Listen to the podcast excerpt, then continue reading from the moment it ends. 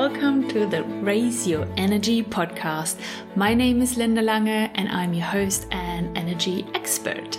Today's episode is a collection of my thoughts on the ego. In the last few months, I have started to understand more and more about what the ego actually is.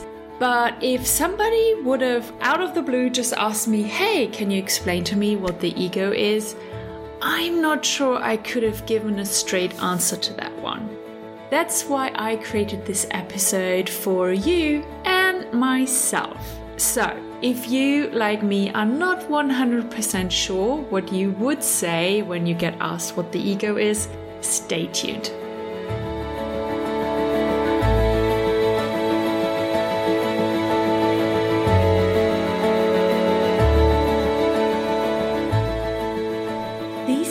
The word ego has a lot of meanings and viewpoints.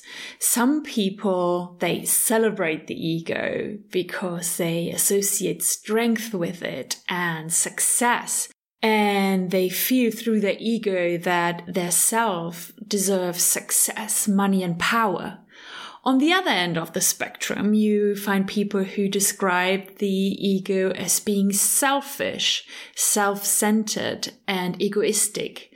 They don't aspire to have even an ego or associate with their ego as they see it as something negative. I can see both sides and all of the shades of grey in between. I can understand both sides for the explanation of what the ego is or might be. But even if I can understand both sides, I don't associate with either of these sides, not anymore. Through my self development journey, I am learning more and more about the ego and that it is not like that at all. So let's look at my definition of the ego. The ego is part of our personality, our identity. I mentioned in a recent episode that our personality is a collection of everything that we have experienced, everything we have learned and collected throughout our lives. And the ego is the part of the human identity and personality that we experience as ourselves, as the I, in relation to the outer world, to our environment. The word ego is Latin and translated it's the word I. When we talk about ourselves, we use the word I, and that is our ego. Our personality is like a collection of so many different things that we formed over the duration of our lives. And the ego is the current expression of that. It's the current picture that we have of ourselves and the picture that we portray into our environment.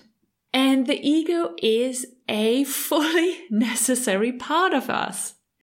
We cannot get rid of our ego. It is a part of being human and existing in this world, in this physical world. If we would not have an ego, we would not really be anybody. We would not have to say anything. It's like having a completely wiped computer and there is no software on it. There is no memory storage. There are no programs.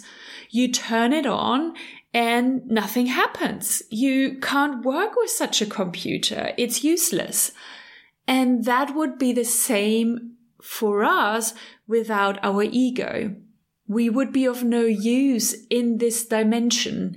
Therefore, the ego is a huge part of our existence that is just necessary.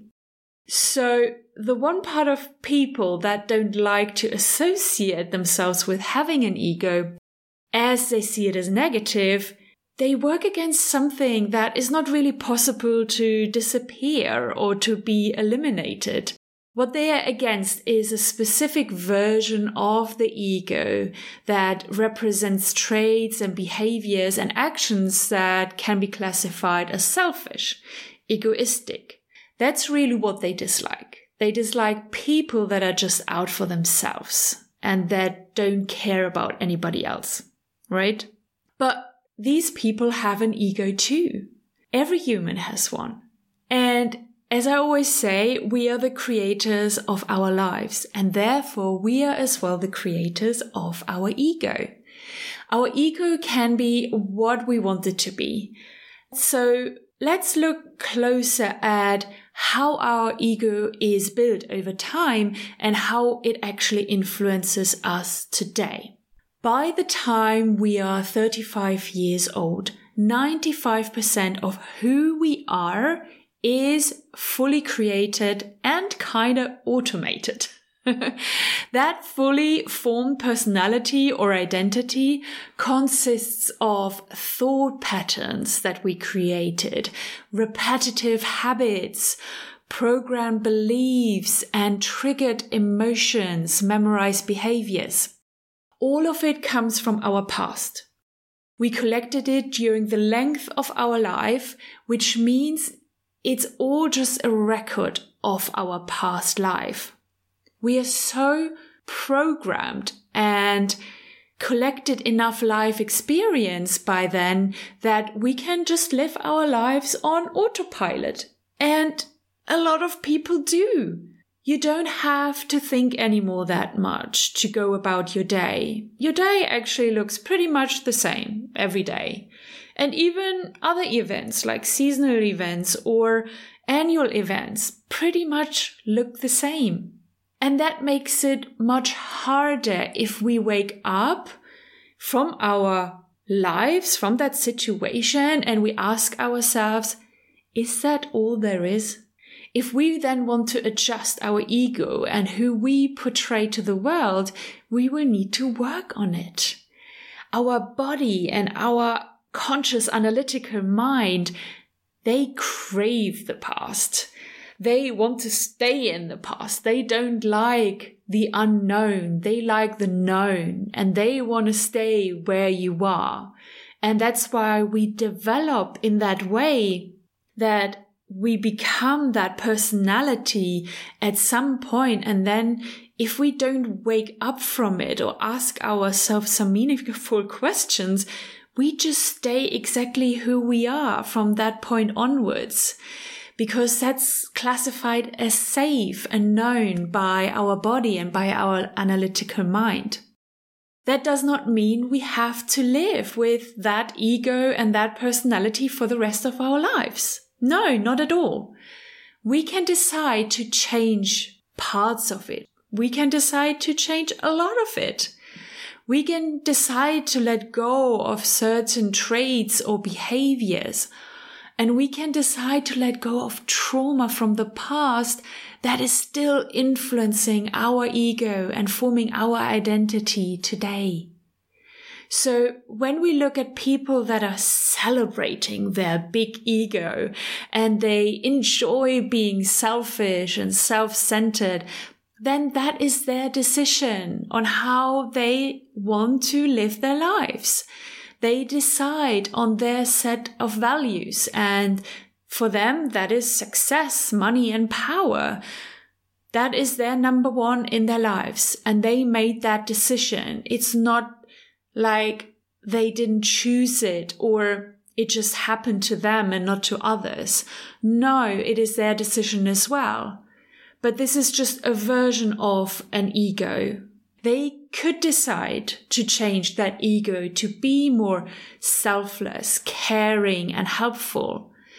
If they wanted to, they could change. Because remember, we are the creators of our lives.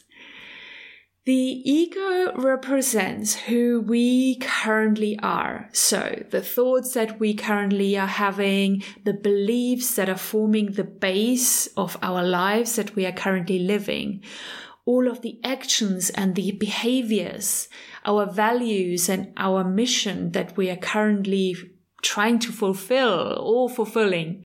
The result of this mix is our ego. The same as you keep changing when we grow up, we can still change as well when we are older. It's not going to be as easy as when we were kids or in our youth. But we can change the ingredients of our ego. We can still do that. You can start small and make adjustments that are a little bit easier. And from that experience and that practice, you can move on to bigger topics that you would like to change. In other episodes, I talk in detail about how to change.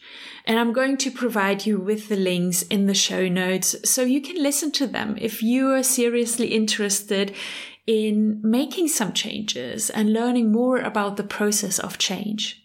For today, I wanted you just to understand the ego in itself, what it actually is and what it isn't there are a lot of misconceptions about the ego out there, and it creates confusion for all of us. But I hope I was able to shine a light on the ego and for both of us, for you and for me to, for us to be clearer about what the ego really is and what it actually can be. It's our personal choice. I personally work on my ego now all the time. I have worked in the last couple of years on changing a lot of my habits, my beliefs and my behaviors to overcome burnout. And if I would not have gone so deep into my programs and worked on the root cause of it, I would just end up in burnout all over again pretty soon, probably. But I have gone deep and it was hard and sometimes it still is because old patterns and habits still come up now and then. But they get less and less powerful. They are less and less loud and overpowering. And I know with time, they will just not show up anymore. They will disappear completely. That's why I keep working on my personality, my identity, and therefore as well my ego every single day. And I keep finding new parts that I want to let go of, like emotional triggers that I collected in my past and that I'm now tired of. I'm just ready to let go of them. So I ask myself meaningful questions. I reflect and I go inside of myself to discover what they truly mean. Where do they come from and how do they influence still my life, my energy?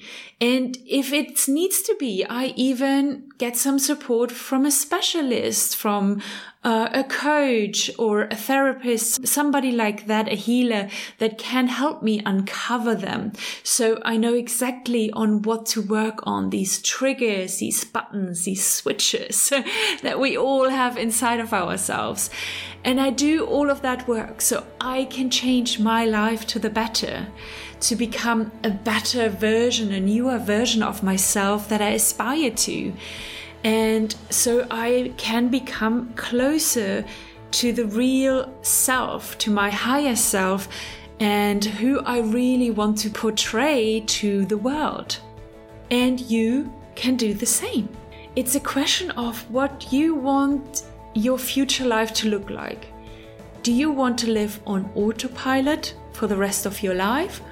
Or do you want to grow, develop, and have new and exciting experiences in your life? It's your choice. Thank you so much for listening and watching this episode this week. I'm so grateful for you spending this time together with me.